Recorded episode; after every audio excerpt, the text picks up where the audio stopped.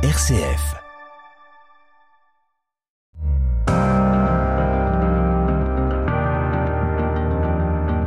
RCF, les racines du présent.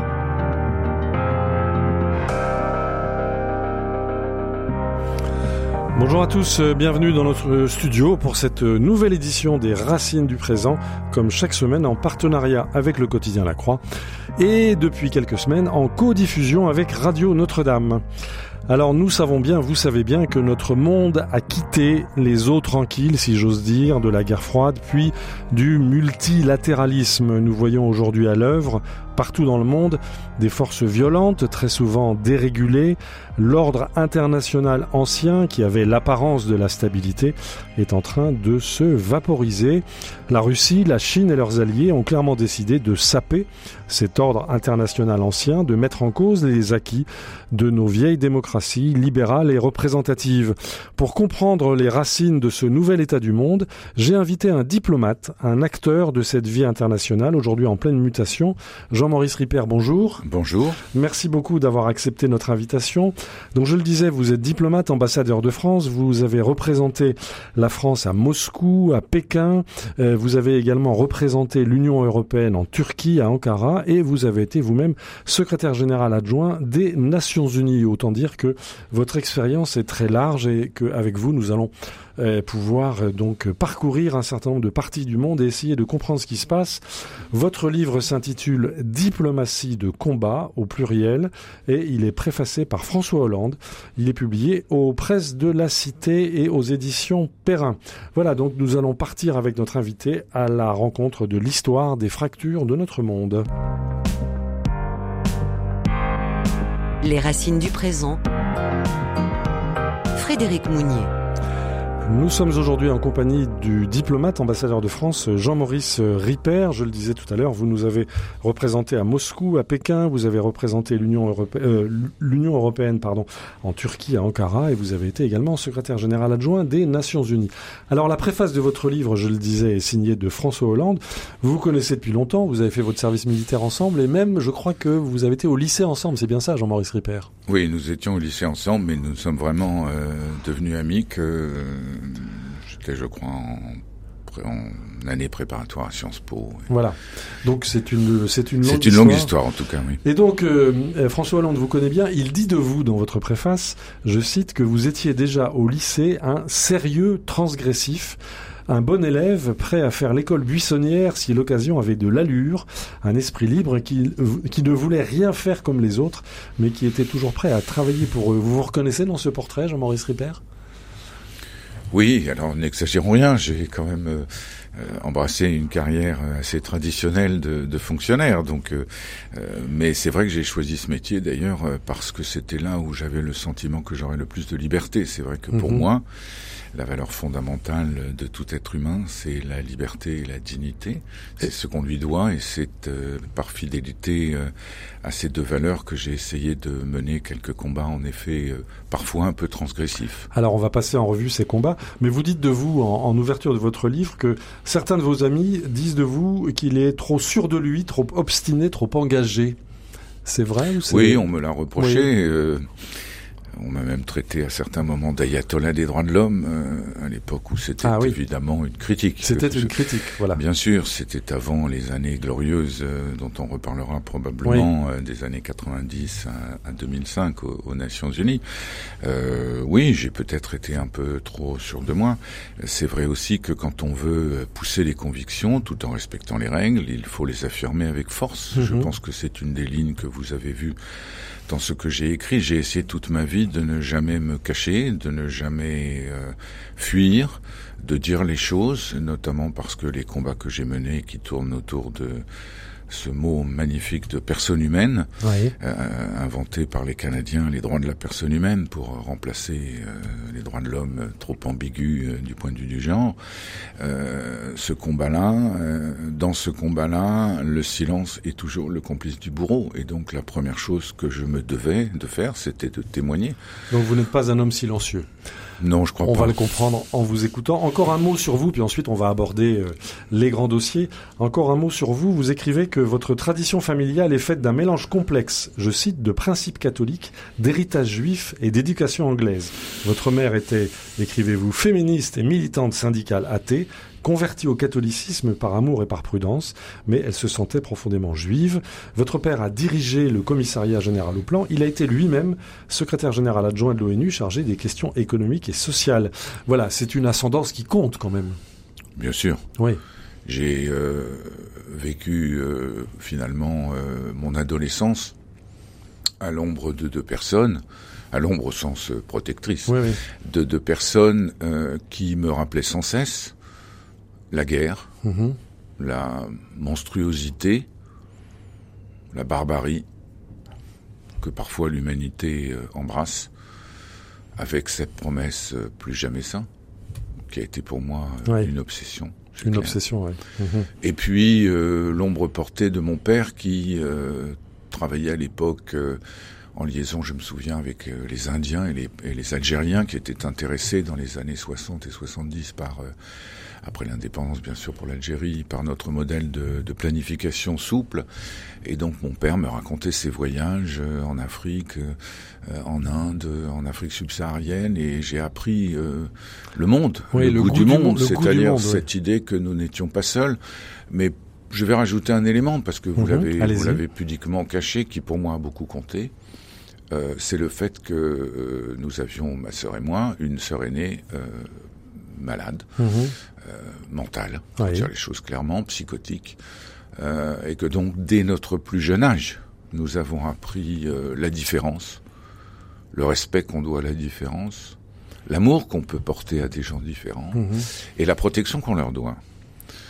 Et voilà un joyeux mélange qui Oui. probablement, enfin joyeux, triste, je ne sais pas comment il faut le qualifier, En tout cas, important. qui probablement Oui. explique euh, ce besoin d'engagement que j'ai eu euh, Voilà. très jeune, puisque j'ai adhéré à un parti politique, j'avais 15 ans et demi. Euh, C'était quel parti C'était juste après Ouais. euh, mai 68, Ouais. c'était le, le, le PSU de Michel De Rocard, Michel déjà, Rocard, ouais. qui était un espèce Mhm. de truc un peu bizarre, il faut être honnête, Michel mais qui a Rocard laissé des traces. avait fait 3% aux élections, mais c'était le symbole, c'était le symbole de cette gauche social-démocrate, parce Mhm. que c'était la réalité, cette gauche de Pierre Mendès France, euh, cette gauche qui avait trouvé beaucoup de ses sources dans le catholicisme social, Oui. il faut pas l'oublier.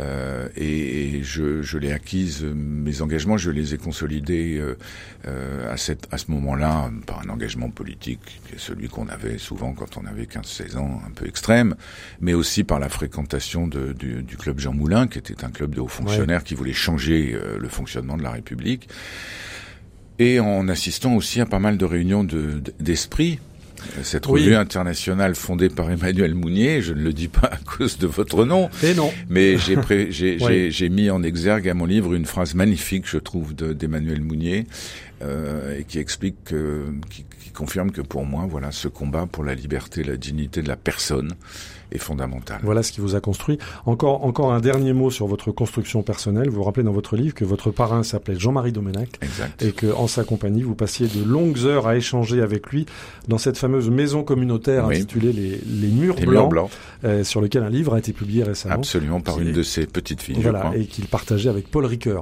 Notamment. Voilà donc Voilà. euh, d'où vous venez, Jean-Maurice Ripper. Maintenant, nous allons euh, suivre avec vous euh, jusqu'où vous êtes allé. Les racines du présent. Une émission de RCF en codiffusion avec Radio Notre-Dame. Au micro Frédéric Mounier, nous sommes aujourd'hui en compagnie de l'ambassadeur Jean-Maurice Ripper qui publie un livre absolument passionnant intitulé Diplomatie de combat au pluriel avec une préface de François Hollande. C'est publié chez Perrin et aussi aux presses de la Cité. Alors on voit d'où vous venez euh, Jean-Maurice Ripper. Donc vous avez de comment dire une une forme d'attention au monde, d'attention à la personne, d'attention à la vulnérabilité extrêmement importante. On va euh, aborder tout de suite les, les gros morceaux, si vous voulez bien. Vous avez été notre ambassadeur ambassadeur en Russie de 2013 à 2017.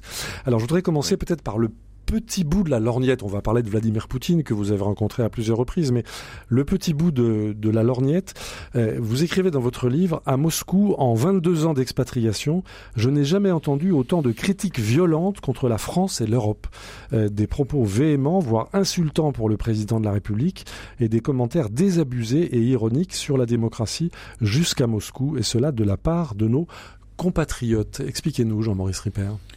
D'abord, je voudrais préciser, je suis diplomate à la retraite depuis plusieurs années. Donc libre euh, de parole. Je n'ai jamais euh, caché mes idées, mais je suis libre de parole dans le respect, en même mhm. temps, bien entendu, du secret professionnel euh, et de la décence. Oui, j'ai écrit cela parce que après, sur mes 40 ans de, de métier, j'ai passé 22 ans à l'étranger. J'en ai donc rencontré des communautés françaises. Mais oui. Jamais je n'avais rencontré des communautés françaises comme celles euh, que j'ai rencontrées à Moscou. Il ne s'agit pas d'attaquer telle ou telle. Non, non. Mais il y avait un phénomène à Moscou qui était euh, l'exaspération de ce qu'on appelle improprement le syndrome de Stockholm, qui en réalité ne concerne que les, que les gens qui sont malheureusement pris en otage, mais euh, de sympathie, voire d'osmose avec le pays dans lequel ces Français expatriés vivaient ou vivent. C'est ce courant de pensée, on l'entend toujours aujourd'hui. Oui, alors il y a deux choses différentes. Allez-y. Euh, il y a, euh, et c'est normal, l'amour d'un pays dans lequel on a choisi de vivre volontairement ou parce que le hasard et les circonstances l'ont fait. Et moi, je tiens à souligner combien, euh, malgré les critiques que je peux formuler contre la dictature de Vladimir Poutine, euh, j'adore la Russie. Oui. J'ai beaucoup d'amis russes. C'est un pays extraordinaire. Bien. Vous décrivez Moscou comme étant la ville aux 400 théâtres. Qui, oui. Alors je crois que c'était vrai à l'époque où j'étais. C'est ce qu'on disait en tout cas. Mais il y a deux phénomènes différents. Il y a les gens qui euh, adhèrent au régime politique et soutiennent Vladimir Poutine pour des raisons politiques. Mm-hmm. C'est leur choix. Il faut simplement qu'ils assument de soutenir une dictature. Alors ils le font d'autant plus facilement que bien sûr, les pressions de la dictature russe ne s'exercent pas sur eux, puisqu'ils sont étrangers. Oui. Toujours facile de justifier la dictature pour les autres. Bien. Il y a aussi ceux qui le font par intérêt, tout simplement, parce qu'ils gagnent bien leur vie, et puis c'est formidable, un pays où l'ordre règne. Une dame m'a dit un jour, vous savez, c'est quand même pas comme en France ici, je peux me promener à 10 heures du soir à Gorky Park sans avoir peur. Chacun juge des mérites d'une société selon ses propres critères. Il y a une forme de nostalgie d'un État autoritaire. Je le crains. Dans un monde difficile, on y reviendra, où euh, les gens parfois voudraient des solutions simples. Alors ça, pour avoir des mmh. solutions simples, ils en ont à Moscou. Il y a un troisième phénomène, et qui est très compliqué et difficile, et qui, d'une certaine façon, atténue mes critiques. Quand vous êtes expatrié et que vous représentez une entreprise française, disons les choses clairement, vous avez acquis un certain statut. Mhm. Vous êtes invité à l'ambassade. Vous êtes de toutes les fêtes. Et ça n'est pas Vous êtes dans les comités théodules.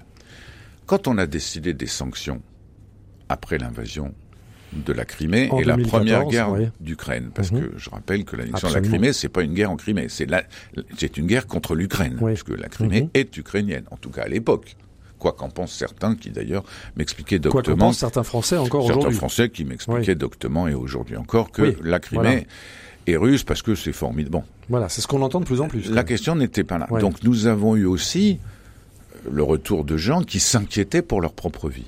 Et ça, il faut le comprendre. Mhm. Ce que j'ai du mal à comprendre, en revanche, c'est qu'on puisse mettre en cause son propre pays et qu'on n'en respecte pas les règles démocratiques. Mhm. On a le droit de pas être d'accord avec le président de la République, celui-là, celui d'avant, celui d'après, peu importe. C'est ça la liberté, la démocratie. Mais la République, c'est quelque chose. Mais la République, c'est quelque chose et l'insulte, c'est autre chose. Alors on m'a dit que j'avais exagéré, j'ai reçu une lettre d'un Français de l'époque qui m'a dit que j'avais j'avais exagéré. Non, j'ai passé des heures j'ai été euh, sommé de venir comparaître devant une sorte de tribunal érigé par euh, la chambre de commerce locale. Voilà, oublions tout ça. Euh, mais je pense que ce syndrome est extrêmement important et qu'il faut le, le, décrire pour le mmh. dénoncer qui est cette sympathie qu'on peut avoir pour des régimes autoritaires dès lors qu'ils ne sont autoritaires que vis-à-vis des autres. C'est quelque chose que moi je n'accepte pas. Mais alors comment analysez-vous, Jean-Maurice euh, Ripper, aujourd'hui cette sorte de, sympathie qu'on trouve dans certains milieux en France autour de Vladimir Poutine et on nous explique que finalement c'est pas si pire que ça, que l'Ukraine ça peut se discuter et qu'avec Poutine on n'a pas été très gentil historiquement. Comment vous analysez ce qu'on entend aujourd'hui en France là-dessus? Je ne suis ni psychiatre ni ethnologue ni politologue. Un peu mais tout ça à la fois. L'amour, l'amour des Français pour l'autodénigrement, la flagellation permanente.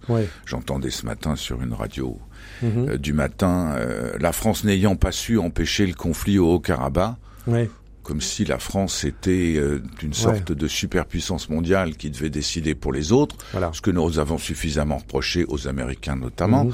Donc cette espèce de vision euh, où euh, la France devrait être toute puissance et décider de tout est évidemment une vision dépassée. oui, complètement, complètement mhm. dépassée. Alors aujourd'hui, il y a plusieurs phénomènes qui se retrouvent.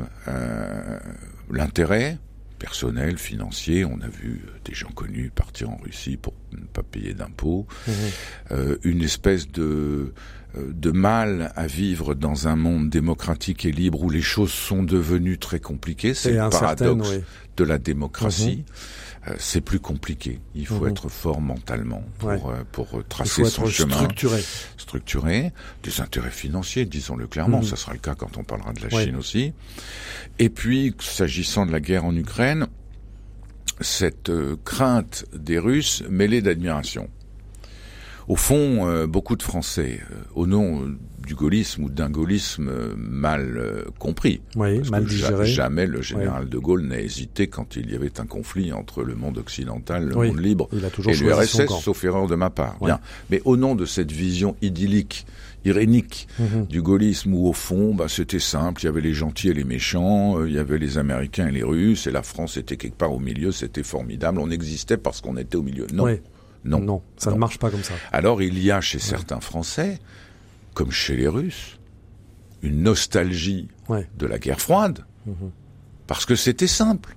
Voilà, il y avait les bons et les mauvais. Le monde était facile à comprendre. Aujourd'hui, c'est plus compliqué d'être français, parce que vous avez à travers le monde, on y reviendra sûrement, mhm. dans ce monde fracturé que vous avez qualifié tout à l'heure.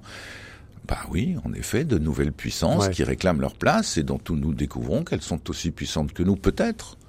Alors c'est un sacré coup. Et qui ne sont pas aussi libérales que. Et ça fait peur. et ça fait et puis par ailleurs, euh, les montées populistes. Pourquoi la guerre Pourquoi dépenser de l'argent euh, pour euh, Vous savez, c'est pas c'est pas nouveau. Hein. Mm. La Corrèze plutôt que le Zambèze. Voilà. Ça fait ça fait C'était Raymond Cartier et Paris Match dans les années 60.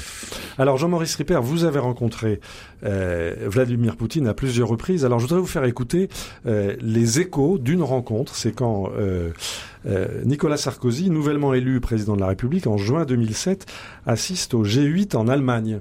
Et il sort, on va l'entendre, il sort d'une rencontre euh, qui avait dû être musclé avec Vladimir Poutine. À l'époque, vous vous souvenez, on s'était dit, euh, enfin les observateurs s'étaient dit, mais tiens, c'est curieux, Nicolas Sarkozy euh, a dû boire un peu trop de, vodka. On va voir à quel point cette rencontre avec Vladimir Poutine avait sonné le tout nouveau président de la République. C'est grâce à nos confrères de BFM TV qui nous rappellent cet épisode. Mesdames et messieurs, je vous demande de bien vouloir excuser mon retard qui est dû à la longueur du dialogue que je viens d'avoir avec M. Poutine. Qu'est-ce que vous préférez que je réponde aux questions?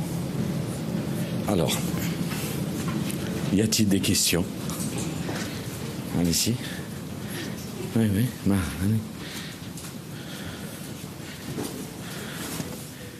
Nicolas Hélin, dans votre livre à la France russe, euh, vous racontez ce qui s'est euh, réellement passé entre les deux dirigeants, parce qu'il y a eu beaucoup d'hypothèses. Hein. C'est vrai que Nicolas Sarkozy apparaît un peu groggy. Avait l'air, oui, euh, sous, et on avait à l'époque encore la référence en tête de, du naufrage éthylique de, de Boris Yeltsin, hein, qui, était, qui, qui avait l'air sans cesse bourré. Et, les commentateurs s'étaient dit, ah, sacré Vladimir, il a réussi à faire boire notre Nicolas national, mais en fait pas du tout. J'ai le récit de, l'un de ses proches euh, qui m'a raconté que s'il semble à ce point sonner, ce n'est pas du tout à cause de l'alcool, puisque aucun des deux hommes ne boivent, mais à cause de la violence euh, de leur première entrevue euh, qui avait eu lieu quelques, quelques minutes avant, une entrevue d'une grande, grande violence en termes de, en termes de physique.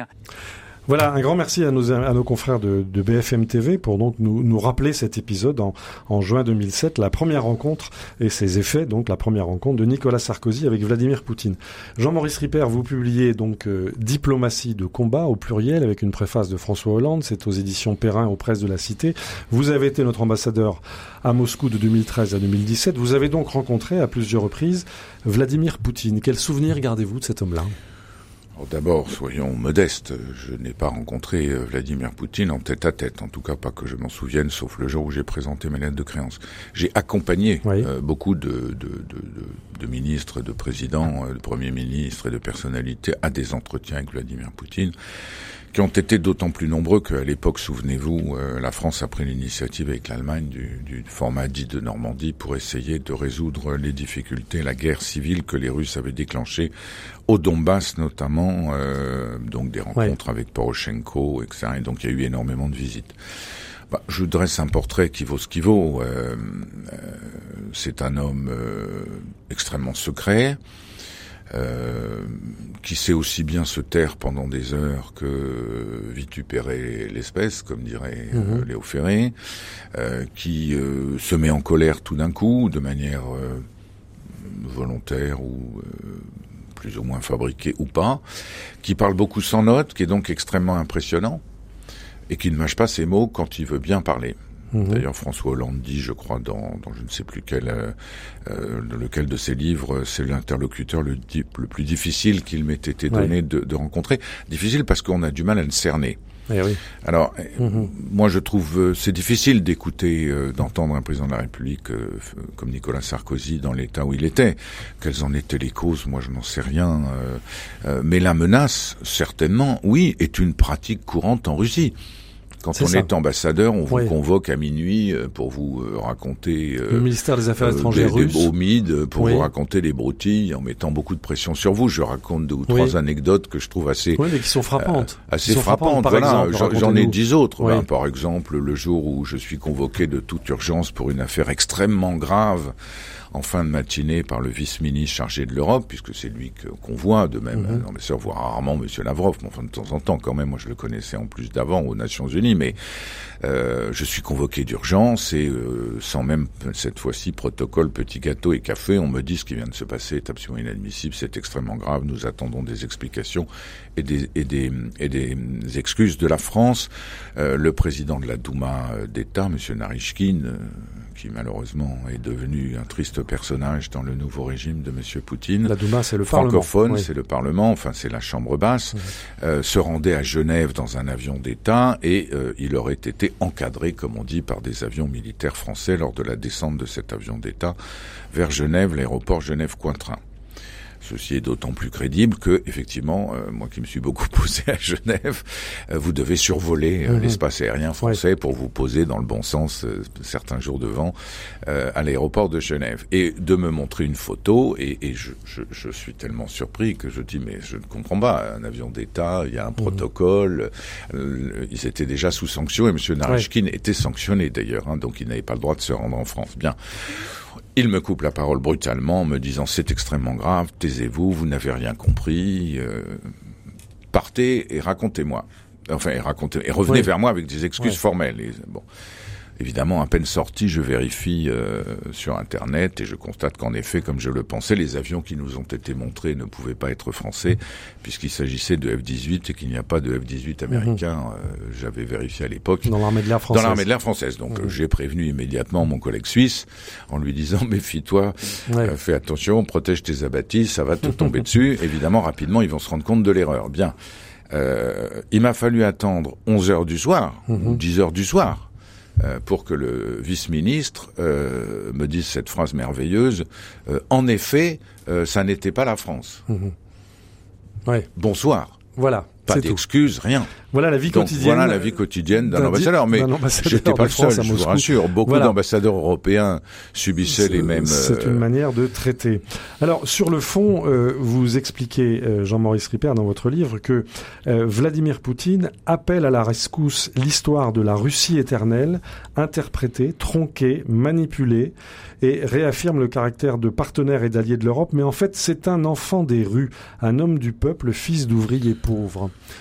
C'est ça la caractéristique C'est la complexité du personnage, c'est que c'est un homme sorti du rang, donc on lui doit du respect pour ça. Sorti du rang du KGB. Euh, non, sorti du rang, j'étais sorti de la rue. Sorti de la rue quand il était enfant, euh, et on lui doit du respect euh, pour ça. Il a survécu. Ses parents ont été euh, extrêmement touchés par ben, pendant la, la, deuxième guerre mondiale. son père en est revenu invalide. Sa mère a, a, tenu pendant les, les, années du siège de, de Leningrad, sauf de ma part pendant le siège de Leningrad. bref, donc on lui donne du respect pour ça. Mais par ailleurs, c'est fondamentalement un, un officier non pas de très haut rang, oui. Hein, mhm. du KGB dans un poste non pas de très haut rang. Il représentait le KGB dans une équipe à Dresde. Ça n'était pas non plus Au quand moment de la chute du mur, ce qui, dit-on, l'a traumatisé. L'a traumatisé.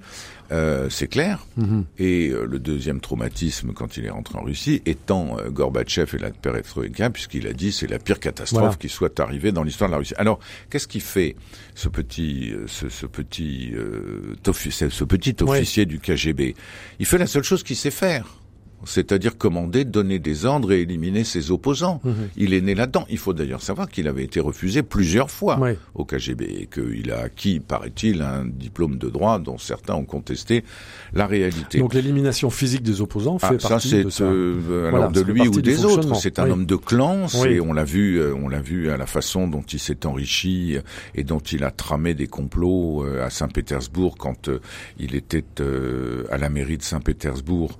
Euh, comme chargé des relations internationales et de l'équipement, ce qui mhm. permet de faire beaucoup d'argent. Euh, il a beaucoup aidé Boris Yeltsin à cacher les cadavres dans le placard ou sous euh, et à mettre les, la corruption sous le tapis. Donc, donc, ça n'est pas quelqu'un. Alors, comment fait-il pour exister? Il va chercher le ressort que tous les Russes. Je vous explique.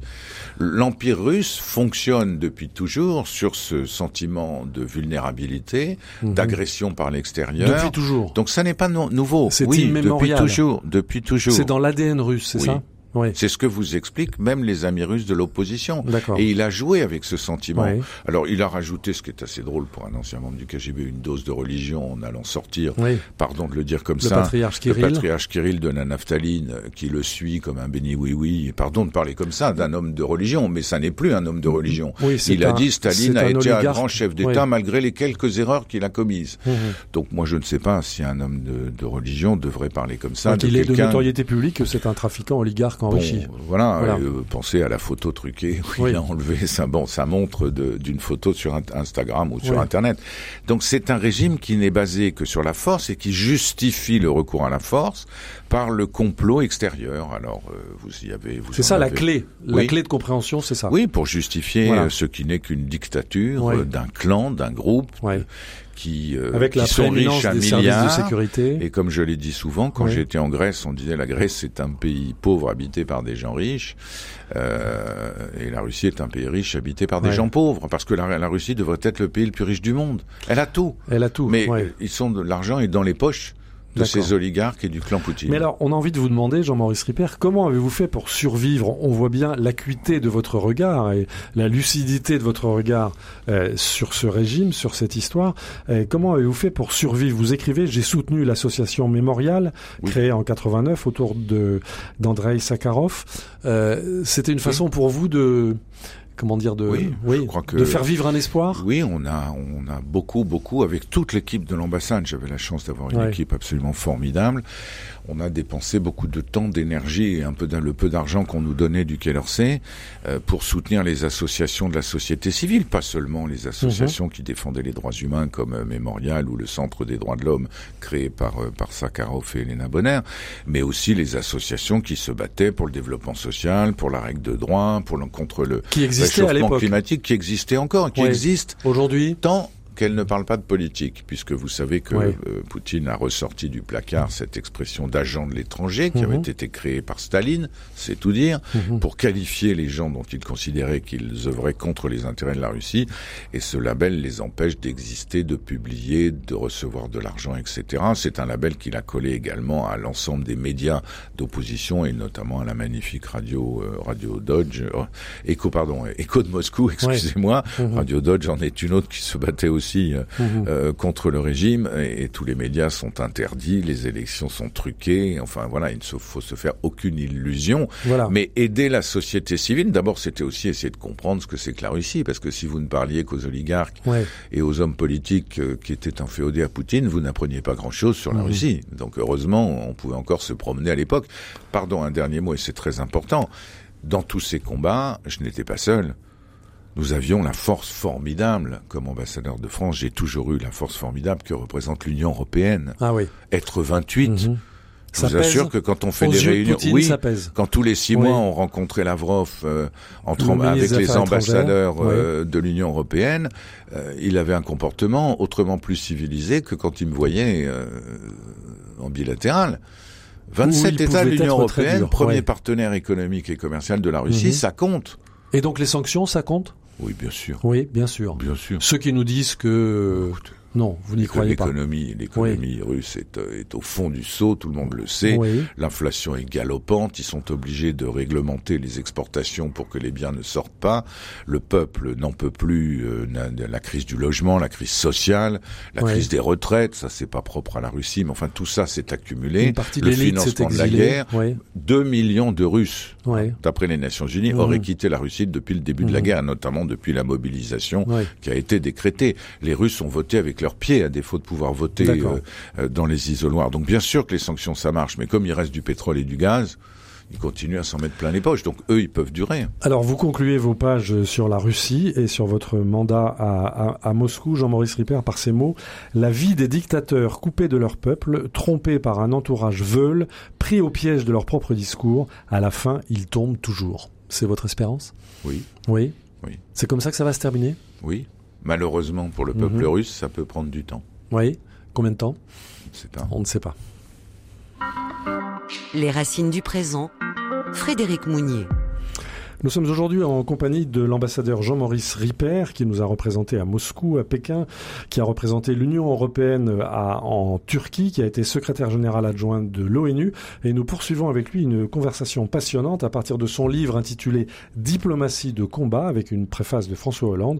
C'est aux éditions Perrin et aux presses de la Cité. Alors nous venons de voir, euh, Jean-Maurice Ripper, euh, comment s'est passé votre séjour euh, à, Moscou. Nous allons maintenant passer en Chine. En Chine, vous avez été donc notre ambassadeur de 2017 à 2019. Et d'emblée, vous expliquez, mon premier 14 juillet a été boycotté. Comment cela, Jean-Maurice Ripper?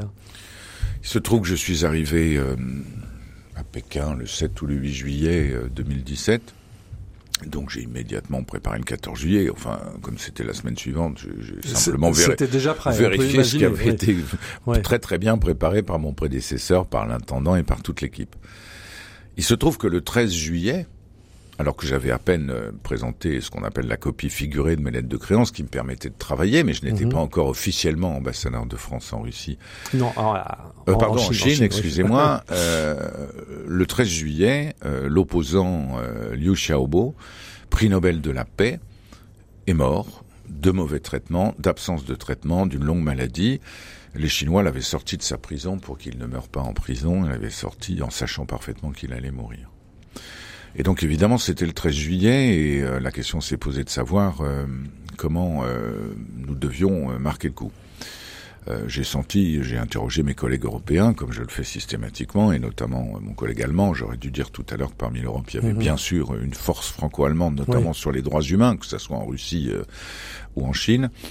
Et j'ai décidé de ne pas me taire. Alors euh, carrément, vous étiez à peine arrivé. de faire une référence à la mort de Liu Xiaobo, prix Nobel de la paix. Expliquez-nous, ça se passe comment dans ce cas-là? Vous devez vous, vous devez demander l'autorisation au Quai d'Orsay. Alors, bon, ça on y reviendra sur le. Bon. D'accord. Euh, là, j'ai j'ai j'ai appelé le Quai d'Orsay évidemment et j'ai dit écoutez, on a un problème. Oui. Mhm. Chers amis, nous avons un problème. Et, et, ne me dites pas de ne pas en parler, je ne me tairai pas. Voilà. Et finalement, j'ai trouvé une solution qui a agréé, qui a obtenu le soutien de Paris. Mhm. C'est que le président de la République, euh, qui était déjà euh, Emmanuel Macron, qui venait de prendre ses fonctions, juillet 2017, euh, en juillet 2017, a envoyé un message de condoléances à la veuve de Liu mhm. Xiaobo. Et donc j'ai décidé de mentionner mhm. euh, les condoléances du président de la République en pensant que mentionner son propre président mhm. le 14 juillet, on pouvait difficilement me mhm. le reprocher, notamment chez ces Français qui euh, trouvent toujours que les diplomates en font trop, euh, puisqu'on en a aussi en Chine, moins qu'en Russie, mais enfin on en a aussi quelques-uns. Bien.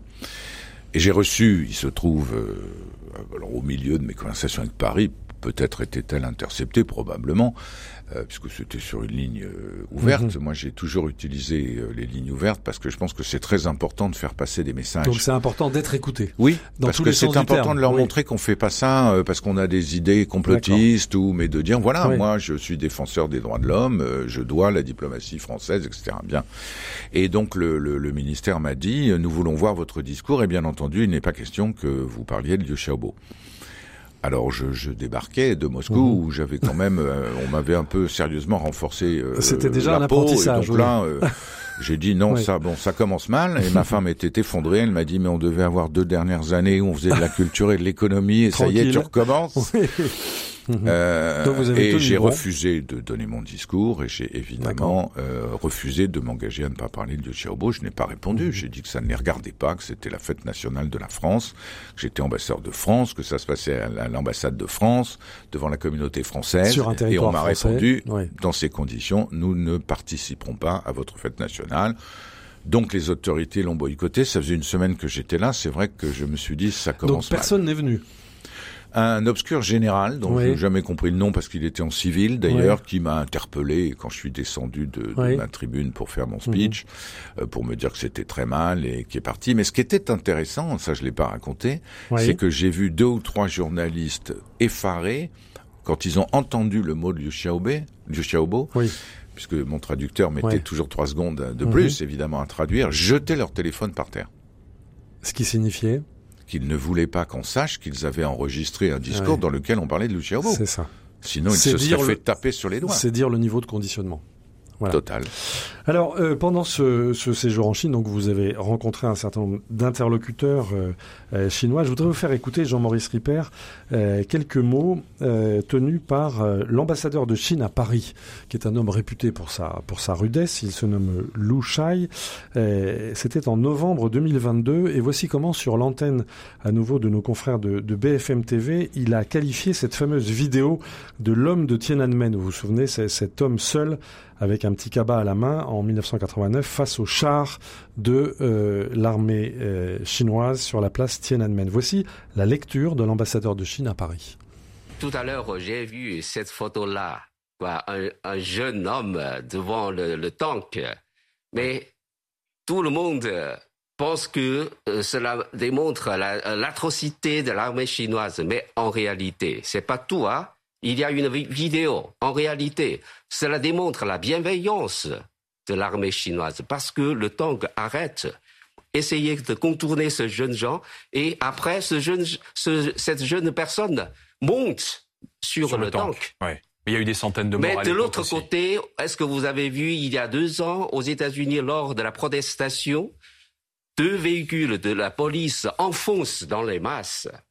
C'est tout à fait différent. Parlons de la guerre en Ukraine. Il faut dire quand même qu'après Tiananmen, il y a eu plusieurs milliers de morts. Voilà, c'était sur BFM TV en novembre 2022, l'ambassadeur de l'ambassadeur de Chine à Paris qui nous livre sa lecture des événements de Tiananmen. Vous n'êtes pas surpris, Jean-Maurice Ripard, de ce discours-là? euh, Quand il était ambassadeur au Canada, il avait traité les Canadiens de suprémacistes blancs parce qu'ils avaient arrêté euh, en vertu de l'application d'un traité d'extradition avec les Américains la fille du fondateur de Huawei, puisqu'elle était suspectée de corruption et de trafic avec l'Iran. Euh, ils ont d'ailleurs entre-temps euh, arrêté et pris en otage des ressortissants canadiens en Chine qui ont disparu pendant deux ans dans des conditions trois ans épouvantables. Il a traité l'un de mes camarades qui travaille dans un think tank français d'hyène puante. Oui. Bon, mhm. euh, c'est un spécialiste, Lou Il est connu pour ça. C'est ce qu'on appelle un loup gris. C'est ce qu'on appelle un loup guerrier. Un loup guerrier. Alors c'est cette génération d'ambassadeurs euh, à qui on a dit maintenant ça suffit d'être critiqué. Il s'agit plus de défendre la Chine, il s'agit d'attaquer. Ouais. Bon, alors il faut bien comprendre qu'il ne parle pas pour nous. Oui. Un loup guerrier, il parle pour Pékin. Oui. Il s'agit d'avoir une bonne note comme à l'école. D'accord Tout le monde sait que Lou Chaillet, qui est devenu vice-ministre en termes protocolaires en étant mmh. nommé à Paris, euh, avait pour ambition de devenir ministre des Affaires étrangères. Apparemment, c'est raté. Il ne serait plus en, en odeur de sainteté mmh. euh, pour l'exagération de ses propos depuis qu'il est ici. Donc, il parle pour Pékin. Il s'agit de complaire au Parti communiste. Ce sont des gens qui n'ont aucun état d'âme, qui ne mmh. pensent probablement pas grand-chose à titre personnel et qui ont dévoué leur vie au Parti communiste chinois, c'est-à-dire au leader.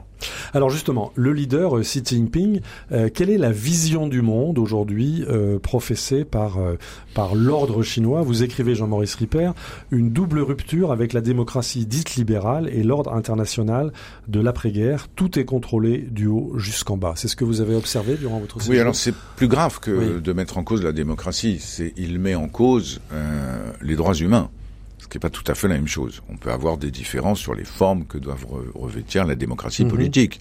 Régime présidentiel, régime parlementaire, euh, il y a plusieurs formes à travers la planète. Bien, c'est pas ça qu'il met en cause. Ce sont les droits humains. Il mhm. dit ça ne concerne plus la Chine. Mais beaucoup disent cela. Beaucoup nous disent ah non, les droits humains, c'est profondément non, occidental. Attendez, attendez. Il y a deux choses. Il y a une chose qui est de dire c'est occidental et une chose de dire nous ne les appliquerons plus. D'accord. Il y a euh, en Chine, dans les textes, on dit euh, nous n'appliquerons plus que la loi aux caractéristiques chinoises. Dans la loi chinoise, il y a ce qu'on appelle des lieux de détention tenus secrets. Mhm. Vous disparaissez. Donc c'est légal. Purement et simplement. Mhm. Alors, moi je veux bien qu'on dise que c'est parce que les droits humains c'est occidental, mais je crois que c'est plus grave que ça. Mhm. La réalité c'est nous voulons maintenir le peuple chinois dans une forme de ghetto. Hein, très peu de Chinois ont des passeports. Il faut encore des passeports intérieurs. Vous ne pouvez pas vous déplacer, etc., etc. La Chine, c'est pas Shanghai. Hein. Oui. La Chine, c'est 400 millions, 400 millions le long de la côte, et, alors un peu moins d'un milliard aujourd'hui parce qu'ils sont descendus, mais de gens qui vivent dans des conditions misérables dans les villages. Bon, ça c'est la première rupture. Mhm. Et la deuxième rupture, c'est l'ordre international. C'est ce qu'ils appellent l'initiative euh, ceinture et route, que nous appelons les nouvelles routes de la soie, ce qu'ils refusent. Pourquoi? C'est intéressant Oui. Parce que les routes de la soie, comme l'a rappelé le président de la République, c'était dans les deux sens. Oui. Ça pas ceinture et route, ça part de Pékin et ça va ailleurs. Il s'agit de développer les exportations et les investissements chinois. Mhm. Ce sont ce que nous appelons nous des investissements euh, directs à l'étranger. Donc c'est une ambition de mainmise sur le monde? Pas de mainmise. Euh, ça va avec la création, ces nouvelles routes de la soie, de, 200 environ institutions qui toutes font concurrence aux, Nations Unies. Dans tous les secteurs des Nations Unies. Oui. Elles travaillent avec de l'argent chinois, elles attirent des pays pour développer des programmes en dehors des Nations Unies. Mhm. Donc quand la Chine vous dit qu'elle défend le, multilatéralisme, c'est le contraire. Elle l'affaiblit consciemment. Le monde, je l'ai dit, euh, ça vaut ce que ça vaut comme comparaison, pour la Chine, c'est une route bicyclette. C'est-à-dire? Un centre, Pékin. Et si c'était possible, 192 rayons, mais comme ils savent bien que c'est pas tout à fait possible, j'admets qu'ils acceptent une bicyclette et qu'il y a une deuxième roue qui doit être américaine et que tout le monde doit s'ordonner dans une de ces deux roues et obéir aux nouvelles puissances. Mais nous parlons bien de l'empire du milieu. Mais qui s'est toujours considéré comme étant au centre du monde. Je ne parle pas chinois, oui, mais c'est pas la même chose. Oui. Le milieu et le centre, ça n'est pas la même. Enfin, oui. pour moi, c'est pas la même chose. D'accord. La Chine est le centre du monde. La Chine, dans la philosophie chinoise, en tout cas pour ce que j'en comprends et en connais, est le monde. Mhm. Nous sommes des barbares. Oui, ça c'est historique et culturel. Bien. Il faut le garder à l'esprit. On a pensé ça aussi. Bon, alors les Européens aussi ont pensé ça, soyons clairs, et je pense que les Américains pensent des choses pas très différentes, et les Russes probablement aussi. Bon, mais globalement, le monde, c'est la Chine. La mhm. Chine, c'est le monde. Et il s'agit là aussi de retrouver les racines historiques en recomplétant et en réconfortant les frontières de l'empire chinois, donc enfin chinois euh, de l'époque où la Chine contrôlait plus qu'elle ne l'a contrôlé ensuite, en récupérant un Xinjiang rendu docile, mhm. en mettant à bas les volontés indépendantistes et culturelles en Mongolie intérieure, ce que tout le monde oublie, en annexant de fait Hong Kong et évidemment en essayant de récupérer Taïwan. Alors sur Taïwan, quel est votre pronostic, Jean-Maurice Ripper? Je n'en sais rien. Je pense que la menace euh, n'a pas produit ses effets. De ce point de vue, euh, la menace d'intervention militaire, de ce point de vue, la guerre en Ukraine n'est pas une bonne nouvelle pour les Chinois, puisqu'évidemment, mhm. ça a remobilisé l'opinion publique internationale contre les prétentions euh, à la guerre de la Russie et de la Chine. Et le premier résultat qu'ils ont obtenu, c'est le, le, fait de conforter l'alliance AUKUS, qui maintenant est une alliance stratégique entre les États-Unis, l'Australie l'Australie, le Japon et, la Corée du la Sud. Corée, non, la Nouvelle-Zélande, La Nouvelle-Zélande. Je, crois, Bon, AUKUS, Australie, bon bref et euh, de faire que les Américains ont très clairement euh, repris une coopération de défense avec Taïwan d'un niveau supérieur et que le président Biden a, à deux reprises a dit si vous envahissez Taïwan, mmh. nous serons là.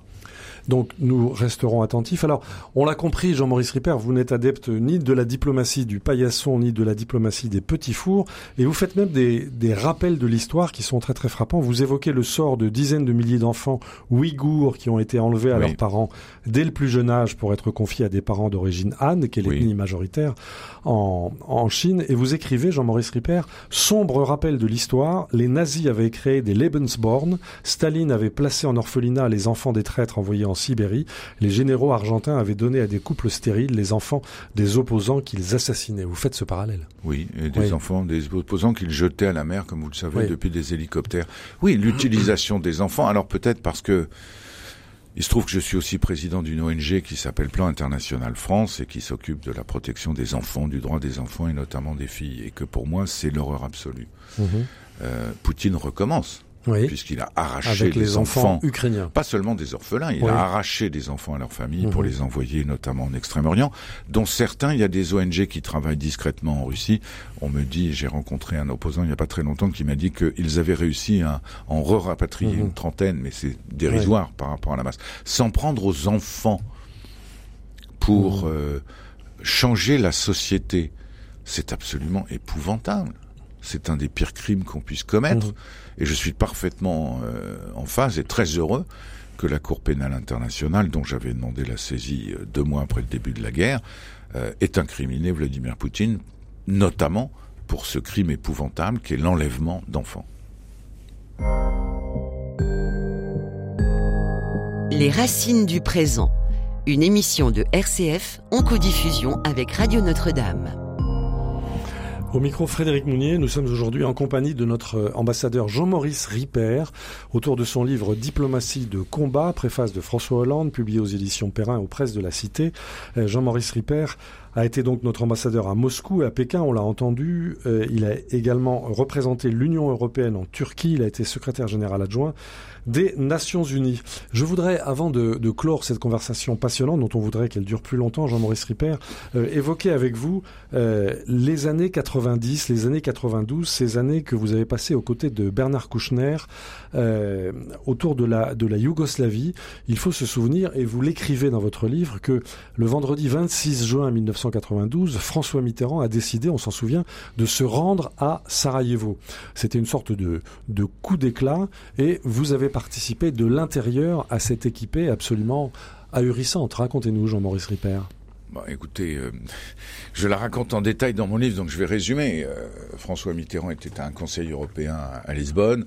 Il a appelé au petit matin, il a fait appeler Bernard Kouchner, qui m'a appelé au petit matin également, pour nous demander de venir. Et nous pensions que c'est parce qu'il voulait faire adopter une résolution au Conseil européen pour soutenir euh, la population civile de Sarajevo, qui était assiégée, rappelons-le, mhm, par, par les troupes serbes. et donc nous nous sommes rendus euh, à Lisbonne. Et là, euh, au bout d'une heure, on a compris que c'était pas tout à fait ça. Et en réalité, nous avons appris très discrètement, parce que seul Roland Dumas, le ministre des Affaires étrangères de l'époque, était au courant, que le président de la République avait décidé de partir pour Sarajevo pour tenter euh, d'ouvrir, euh, d'obtenir un cessez-le-feu à, Sarajevo. Et euh, donc, euh, il a embarqué à l'aéroport après une ou deux palidonies assez drôles. il m'a embarqué dans l'avion. Pourquoi? Parce que quelques semaines avant, j'avais conduit un convoi humanitaire avec Michel Bonneau, le patron de la cellule d'urgence à l'époque du Quai d'Orsay, et nous avions ouvert le premier corridor humanitaire routier vers Sarajevo avec nos amis de Médecins du Monde et de Pharmaciens sans frontières. Et donc, je connaissais un peu le, terrain. pour autant qu'on puisse prétendre mhm. connaître Sarajevo euh, assiégé. Et donc on est parti, euh, ça a été compliqué, on a dû s'arrêter à Split parce que la piste était défoncée, qu'il n'y avait pas d'atterrissage à Sarajevo. La piste était sous la menace. Sous la menace des tanks serbes qui étaient au bout de la piste. Il y avait mhm. des trous dans la piste. Il n'y avait pas d'éclairage. Et donc le commandant des Nations Unies, le, formidable général euh, Mackenzie, qui dirigeait la petite force des Nations Unies, nous avait dit je peux pas vous autoriser à atterrir. François Mitterrand était furieux. Il était déjà très gravement malade, sans mhm. rentrer dans le détail. Et donc il était extrêmement fatigué. Mais donc le lendemain, vous y êtes allé. On s'est posé à Split. On, y est allé le lendemain. Et là, euh, j'ai assisté à une euh, nous étions très inquiets parce que nous avions négocié, nous les humanitaires, avec euh, les Serbes et les Croates et les Bosniaques, une sorte de cester-le-feu pour qu'ils laissent l'avion du président se poser, une trêve. C'était risqué, et qu'on ne tire pas dessus. Oui, d'ailleurs, un sniper qui était pas informé de la visite du président Mitterrand, a tiré sur l'hélicoptère, mais euh, les militaires avaient euh, mis le président dans un tout petit hélicoptère et nous servions, nous les seconds, euh, de l'heure dans le gros hélicoptère VIP qui a pris une balle, et, mais qui a réussi à se poser quand qui même. réparé avec du scotch, racontez-vous dans votre livre. Oui. Non, ça c'est oui, l'avion. C'est l'avion qui a été scotch. Non, non, c'est l'avion. Il y a eu un deuxième, mhm. deuxième agression. Donc c'était risqué. Bref, mais le, le, président de la République, vraiment très courageux, parce qu'il était vraiment très très mal. Je l'ai vu, mhm. accompagné du docteur Gubler, et je le vois encore avec sa sacoche de sang euh, à la main. Euh. Bref, s'est entretenu avec le président Izet Begovic, qui était le président élu de Bosnie-Herzégovine, un, intellectuel euh, musulman extraordinaire, de, dignité, de classe, de savoir, de culture. Et ils ont discuté. Nous avons appris à cette occasion l'existence de camps, de véritables camps de concentration mhm. euh, des prisonniers euh, bosniaques euh, où les Serbes les laissaient mourir de faim. Et nous avons réussi à négocier un accord avec lui sur l'ouverture d'un corridor aérien et nous avons réussi à obtenir l'accord des Serbes. et le lendemain, les Nations Unies ont voté une résolution. Donc, contrairement à ce que tout le monde a dit, c'est du chaud, c'est de la com, ce qu'on disait des humanitaires pour dévaloriser leur action, quoi qu'il arrive le président Mitterrand, grâce à son voyage, a réussi à obtenir euh, l'ouverture d'un corridor humanitaire par, par les avions, comme nous l'avions fait par la terre, et mhm. ils ne se sont jamais refermés. Ça n'a pas empêché des Bosniaques de mourir, mais ça en a sauvé beaucoup. Alors on sait, Jean-Maurice Ripper, que vous avez été très proche de, de Bernard Kouchner, vous avez participé à l'élaboration... Je le suis toujours. Vous, vous l'êtes toujours. vous avez participé à l'élaboration euh, euh, de ce qu'on appelle le droit d'ingérence que vous avez évoqué. Alors, rendons hommage surtout à Mario Bettati, cet extraordinaire professeur de droit qui est son inventeur. Le droit d'ingérence, aujourd'hui, la question se pose. Euh, on connaît le drame du Haut-Karabakh, on connaît euh, toutes les questions qui tournent autour de, l'Arménie. Nul ne sait ce qui va se passer en, Arménie. Quelle lecture faites-vous aujourd'hui, Jean-Maurice Ripper, en tant que diplomate, on l'a compris, passionné par l'humanitaire euh, et praticien de l'humanitaire Quelle lecture faites-vous de, de ces événements aujourd'hui? Beaucoup brocardent l'impuissance de la France, l'impuissance de l'Union européenne. Quel est votre regard? D'abord, euh, on n'a jamais empêché les peuples qui voulaient se battre de se battre. C'est mhm. extrêmement difficile. Hein. Il y a un cas de prévention des conflits au titre du droit humanitaire. Et nous en sommes très fiers, même si c'est secondaire et que personne ne s'en souvient. Mhm. Le déploiement d'une force des Nations Unies en Macédoine. En Macédoine, oui. Aujourd'hui, Macédoine du Nord. Oui. Où nous avons obtenu du Conseil de sécurité le mandat de déployer une force, qui était des gens qu'on a distrait de la force des Nations Unies à Sarajevo, pour aller s'interposer entre les Albanais musulmans et euh, les, euh, je sais pas comment dire, les, les, Macédoniens, euh, orthodoxes. Bien, il n'y a pas eu de guerre. C'est le seul pays des Balkans où il n'y a pas eu de guerre. Ça a fonctionné. C'est quand même formidable. Bon, une fois, c'est arrivé. Bien. Qu'est-ce que c'est le droit d'ingérence mhm. Sous ce nom caricatural qui était fait pour ça, pardon, je vais aller vite. Qui a été consacré par la responsabilité de protéger au sommet mondial de 2005. Donc nous avons gagné. Mhm. Ça dit simplement les êtres humains, la personne humaine a des droits qui sont plus importants que ceux des États. Et si un État, un gouvernement, une armée ne peut pas ou ne veut pas protéger sa population contre les conséquences d'une catastrophe naturelle ou humaine, alors la communauté internationale a le devoir d'intervenir. Le devoir. Le devoir d'intervenir. On aurait dû appeler ça le devoir d'ingérence. Voilà. Ça s'est passé. Il y a eu des cas, on va pas y revenir, mais je les raconte. Mhm. Euh, en Turquie au moment de la guerre en Irak, euh, la première, enfin le, le, les massacres contre les Kurdes, il y a eu euh, une intervention très contestée évidemment en, en, Libye, mais il y a eu aussi beaucoup d'interventions avec la création de corridors humanitaires mmh. dans toutes les zones de conflit du monde. Donc c'est très difficile à raconter que, comme histoire. Mais euh, qu'est-ce qui s'est passé après cela? Ce qui s'est passé, c'est que les dictatures, la Chine et la Russie, ont décidé que ça suffisait comme ça. Et qu'on ne pouvait plus utiliser les droits de l'homme et la cause humanitaire comme motif pour saisir le Conseil de sécurité. Ce ne sont plus des atteintes à la sécurité et à la paix internationale. Donc, donc, droit de veto. Voilà. Ce sont ces pays qui sont responsables. Et qui bloquent. Et la Russie a refusé qu'on ouvre des corridors humanitaires pendant qu'elle bombardait Alep, ville martyre. Mhm. Hein, et entre nous, ceux qui se montraient surpris par Mariupol avaient la mémoire courte. Oui. On hein savait déjà. On savait ce qui se passait. on savait comment les Russes faisaient la guerre. Bien. Mhm. Donc l'ONU est paralysée. Mhm. À partir de là, heureusement, il y a des ONG, Heureusement, il y a des gouvernements qui y vont quand même. Heureusement, euh, on, fait toute une série de choses et il y a ces admirables, ces milliers de volontaires et de travailleurs des Nations Unies, de toutes les agences des Nations Unies qui sont sur le terrain. Quand on dit les Nations Unies ont échoué, on pense au Conseil de sécurité. Mais mhm. Mais c'est pas que ça, le Conseil des Nations Unies. C'est l'UNICEF, c'est l'OMS, Etc, etc. Et toute cette galaxie aujourd'hui, vous êtes formel, Jean-Maurice Ripper, ça sert à quelque chose. Mais il suffit de se rendre. Euh, rentrez vos couvertures, sortez vos couettes. Oui. Et allez-y, vous verrez. Oui. C'est ce que j'essaye de dire aux jeunes. C'est ça. Allez dans un camp de réfugiés, votre vie change. Ma vie a changé. La première fois où avec Bernard Kouchner, j'ai mis les pieds dans un camp de réfugiés. Mhm. En effet.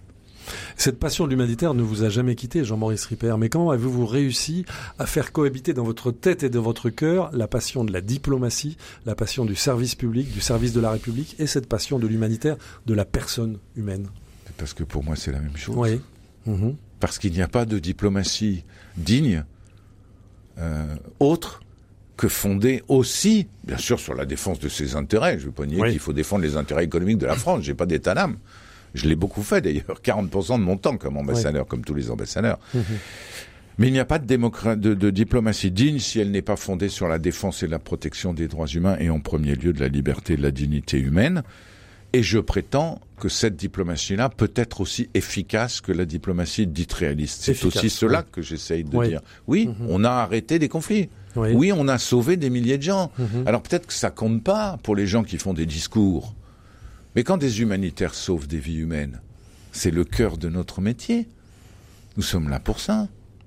En Arménie, que faut-il faire, Jean-Maurice Ripper? C'est une affaire bien compliquée, comme vous le savez. Ça fait des millénaires ou des siècles ou de je ne sais pas comment il faut le dire. Que les lignes de fracture que, les peuples dans cette région se superposent. Vous savez, l'Arménie autrefois, euh, c'était une partie, était une, la capitale arménienne était dans ce qui est aujourd'hui la Turquie. Voilà. Ils se sont battus, ils ont été écrasés par des Turcs, par l'Empire ottoman, par des Russes, mmh. par euh, toutes les populations du coin.